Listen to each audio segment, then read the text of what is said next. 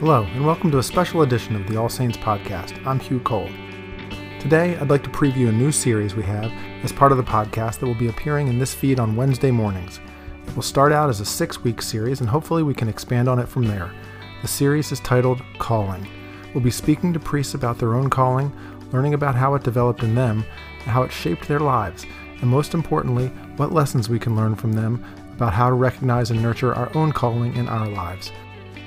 We'll start off next week with a great conversation with Dave Buehring, a pastor at Grace Chapel in Tennessee, a former All Saints retreat speaker, and the author of numerous books. Dave has been discipling people for over 40 years, helping them to explore their callings and find their purpose in life. He's an incredibly interesting and enjoyable conversationalist, and speaking with him was a great way to start our series. Please keep an eye out in your feed for that episode to drop next week. As always, we so appreciate your listening, and please take a minute to subscribe and rate and review our show. Can't wait to talk to you again next week.